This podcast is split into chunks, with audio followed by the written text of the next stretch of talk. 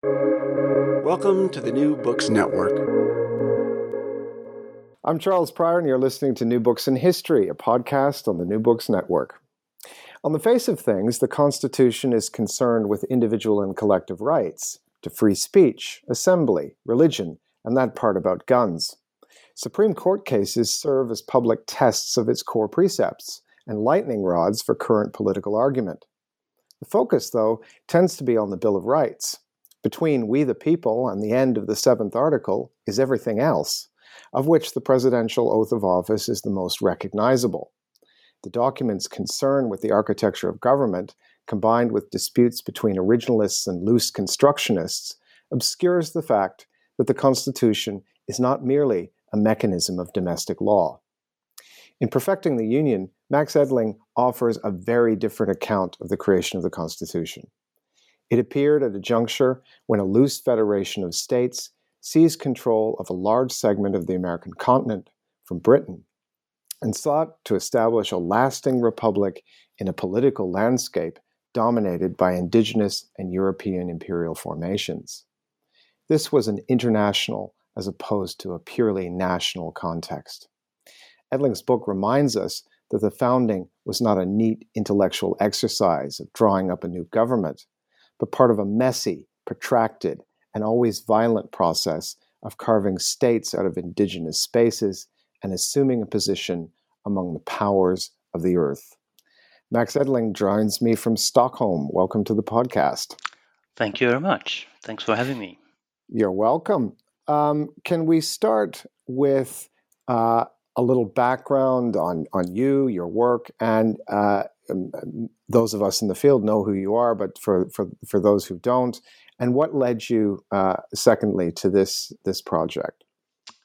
Sure. Um, the reasons why I got into American history is actually something that I don't quite know. It happened a long time ago now.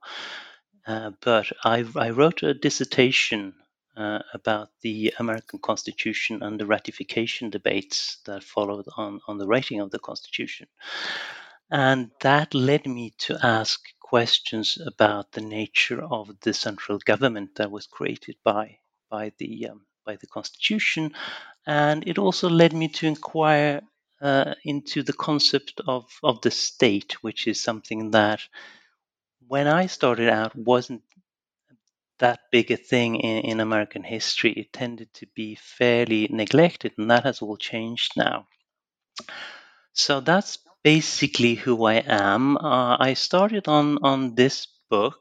Um, must be started thinking about this book now some six, seven, eight years ago, I think. Um, and there's really two reasons why I wanted to to do the book. So the first one is is a wish to showcase new works on the U.S. Constitution that um, works that have appeared in say the last two decades or so, and that together amount to a, a new interpretation of, of the founding.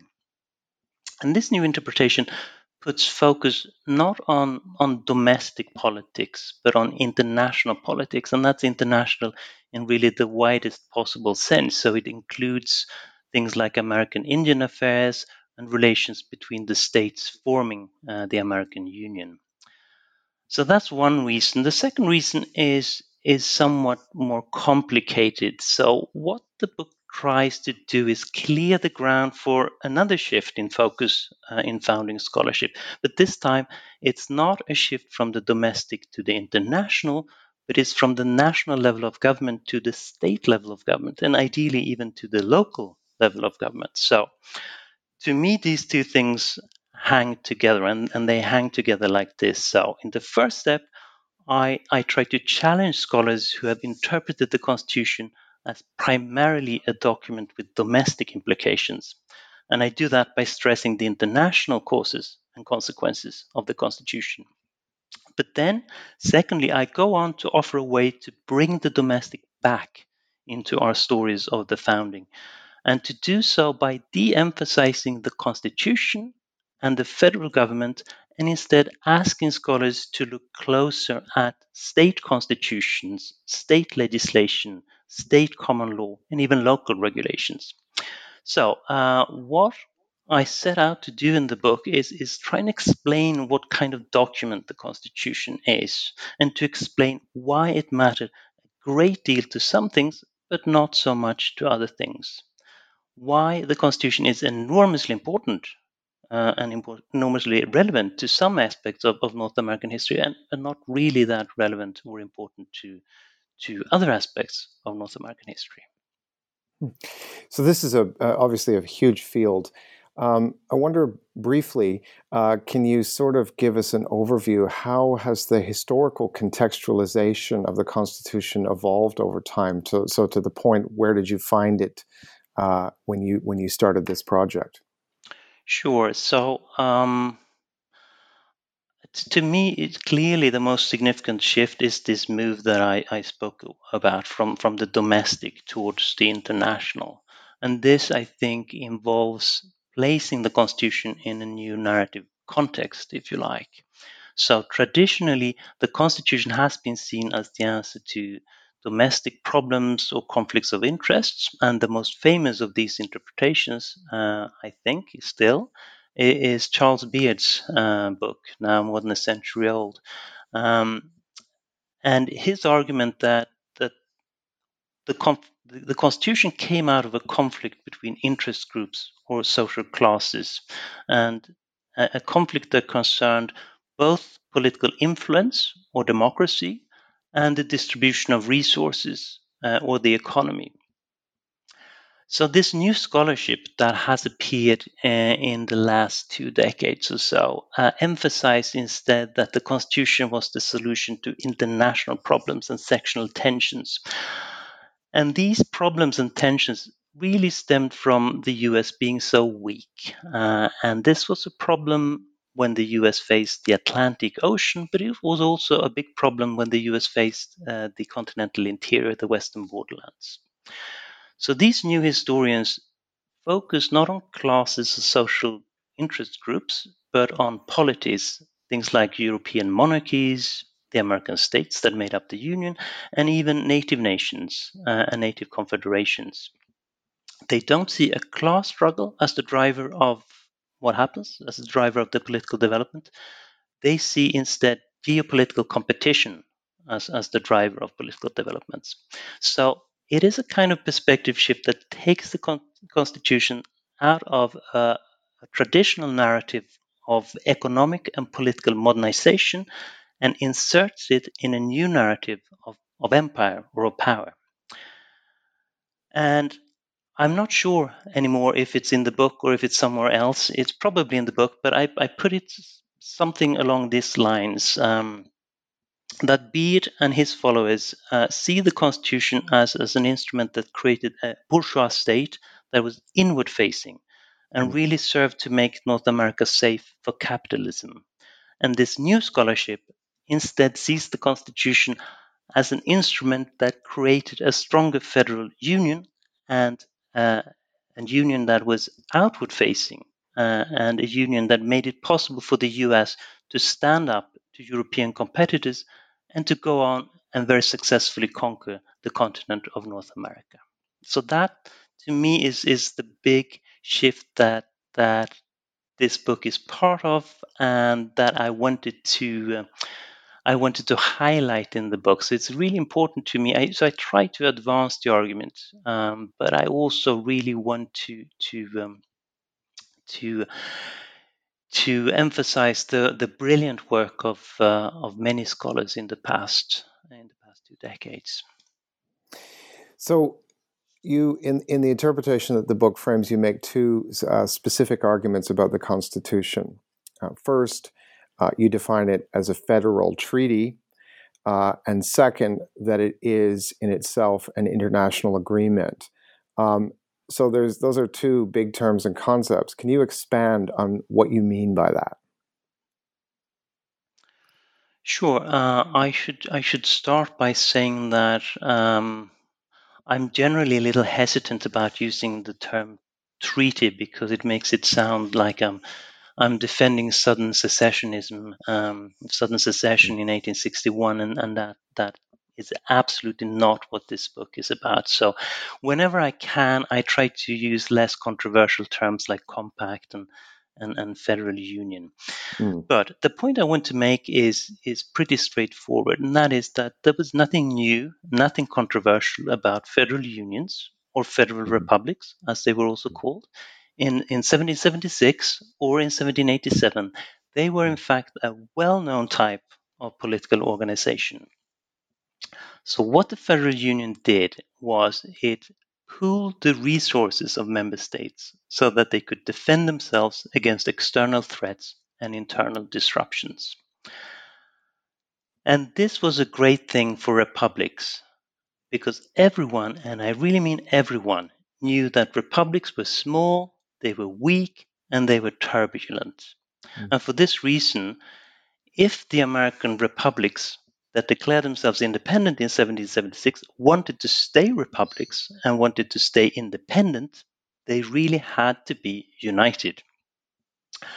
So, another well understood feature of federal unions in this period was that they established a kind of division of labor. A division of labor between the governments of each member state, on the one hand, and the central or federal government on the other hand. And what this division of labor meant was that the federal government looked after international, interstate affairs, and the state governments looked after their own domestic affairs. And this uh, takes us back to the question about changing interpretations of the constitutions, right? So, if the constitution was meant to take a dysfunctional federal union, that's the United States under the Articles of Confederation, and replace it with a more perfect union. We would then expect the federal government to be busy mostly in international politics, right, uh, rather than domestic politics. So things like trade politics and so-called Indian affairs, defense, etc., uh, etc. Et so we come to the the concept that's that's in the title uh, perfecting the union. So, what did a more perfect union look like, and how did the states and the Congress fit into that arrangement? Sure. Uh, the origin of of the of the Constitution, or the impulse behind this move to scrap the Articles of Confederation and replace it with something else, was what I referred to earlier. This perceived or real weakness of the United States in dealing with, with European powers, but also in guarding uh, the Western frontier and in managing the Western territories and selling the land Uh, out out in the in the Western areas. So perfecting the union really means establishing a working federal union that would make that distribution of labor I was talking about into something real. And that meant strengthening the central or federal government, allowing it to take care of the matters that it was supposed to take care of. But it did not mean, in my interpretation, that the states would somehow no longer be important. They would continue doing what they had done before. So the Constitution is very much about creating a functioning central government. It's not about changing the concept of the federal union as such. It's not about building a central government that is supposed to be uh, in charge of, of all aspects of politics. So, in practice, this means then that we have a federal government looking after things like defense, uh, diplomacy, international commerce, but also doing some important internal stuff or things that we tend to think of as internal but have to do with the relationship between the states. So interstate affairs within the american union. So really really important aspect of that was managing the common market. So that includes the, the standardization of coins and weights and measures but also upholding the respect of contracts it also involves things like managing a post office and managing post roads, but these are not new in the Constitution. These powers are actually all there in the Articles of Confederation, but it's just that the Union under the Articles isn't working.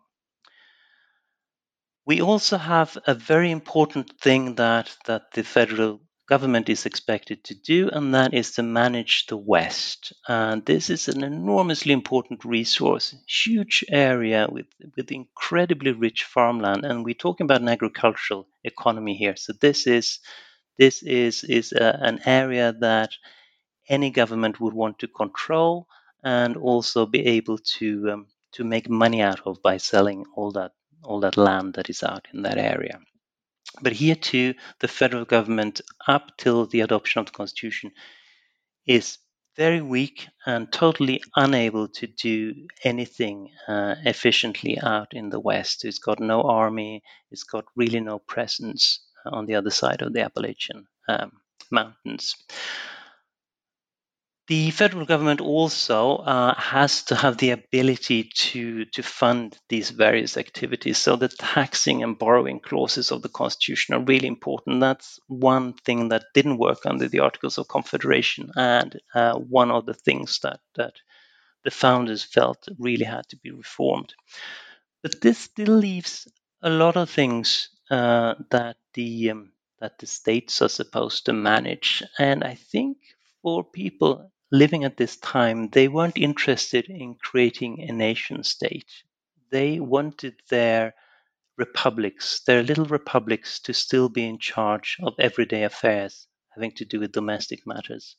And these are really, um, you know, the, the, most of the things that, that governments did at the time and still do. So things like education, religion, uh, looking after morals, deciding what is a crime and punishing crimes, um, creating transportation systems, so building roads, uh, rivers, um, clearing rivers, cutting canals, um, building bridges, etc. It involves things like promoting the economy, which which state governments did by chartering banks, investing in business corporations, improving agriculture in different ways. It involves regulating labor, it involves supporting the poor, it involves regulating property, and it also involves something that I think people tend to think of as something um, happening at the national level uh, in modern times, and that is um, the definition and the policing of civil rights. But if you think of things like slavery and marriage in this period that were really important in determining status and rights, this this was entirely done at state levels. So in the more perfect union, the big change is having a federal central government that actually works, but keeping uh, states as these really important organizations helping to create um, an opulent uh, and, and well run um, society for, for the citizens. So, finally, what does this particular contextualization that you're offering here, what does that do to our understanding of the American founding, this great moment of the creation of a nation state, which, which in, in your telling uh, is not a source of principal allegiance? And has the founding look different? Um, is the American Revolution uh, a dividing point, or do you see strong continuities? Um, where where does the found how does the founding look after after this book? Do you think? I think that question will have to depend on on what you're interested in. Um, as as a historian or as as a reader of, of a history book or as an American citizen. So it, it's it's it's going to be a, a, more complex answer than maybe we want. But one thing I can say that I certainly believe is true is that the claim often made by historians that the Constitution set out to do something, um, namely uh, stop this trend towards a more democratic society, and the claim that it failed in this that I think is wrong because it's looking in the wrong place. If we accept that the Constitution was more about international matters, then we need to look at what the federal government did on the Atlantic Ocean out in the western borderlands. And I'm the first to admit that there were all kinds of problems here and that the US often looked weak um, compared to European states for, for sure. But uh, compared to what, what was going on under the Articles of Confederation, it is a real success story. So that's one important part of of uh, of the answer, I think. The other is that I think for some of the interpretations that have been made uh, of the founding, um, in future we need to look in different places. So stop looking at the national level and look more at, at the state level. So if we're interested in things like democratization, economic modernization, so transition to capitalism, transition to democracy, which is something that is typically associated with the founding, then we should really look at, at the states and not at the federal government. Another thing that is also very much associated with the founding is um, individual rights, right? Um, the evolution of, of uh, liberties and, and, rights. And again, actually, not that much happens at, at the federal level compared to what's going on at the states. And here, I think it's really important to keep in mind that that the founding is not just about change, it's about continuity to a large degree. So, for, for uh, enslaved people, for example, this is certainly not an, an uh, progressive or emancipatory moment in, in any way. Uh, if we are interested in, in some of the other areas that, that have traditionally been the focus of American historians, like territorial expansion, uh, American Indian policy and relations to, to American Indians, then the federal government is really important. Uh, and we, we, we have to, to look at what the Constitution makes possible for the federal government to do out, out in the Western borderlands. And here, so for the people who are at the receiving end of American state power, like Native Americans uh, and and other people living on, on the continent in the areas, the ones that eventually would become the United States, then the story is is of, of the founding is the story of the creation of a much stronger American central government that is able to to conquer these areas and to to conquer these peoples and to end their self government. Uh, and that's why I said earlier that it, this new scholarship inserts the, the constitution into a story of empire, uh, uh, the growth of, of an imperial um, power on the North American continent. And that's another area then where, where the federal government matters and related to this, uh, and that would be in relations to um, competitors, uh, mainly in Europe, but also uh, on the North American continent, because that's what the federal government does, right? On the basis of the constitution, it looks it looks after these these questions, these policy areas. So um, I'm I'm afraid I'm I'm not going to be able to give um, a, a, such a straightforward answer as as I would like to. So I would have to say that the story of the Constitution is is a complex story, uh, and of the founding the Constitution matters a great deal to the ability of, of the United States to uh, to defend its independence and its interests against competitors. The Constitution does not matter so much to what is going on domestically. And here I really think what we need to do is look much, much more at what's happening at state level than we have done in the past. I've been talking to Max Edling, who's reader in early American history at King's College London. The book, Perfecting the Union, National and State Authority in the U.S. Constitution, is hot off Oxford University Press. Max, thanks so much for taking the time to talk to me. Thank you very much for having me.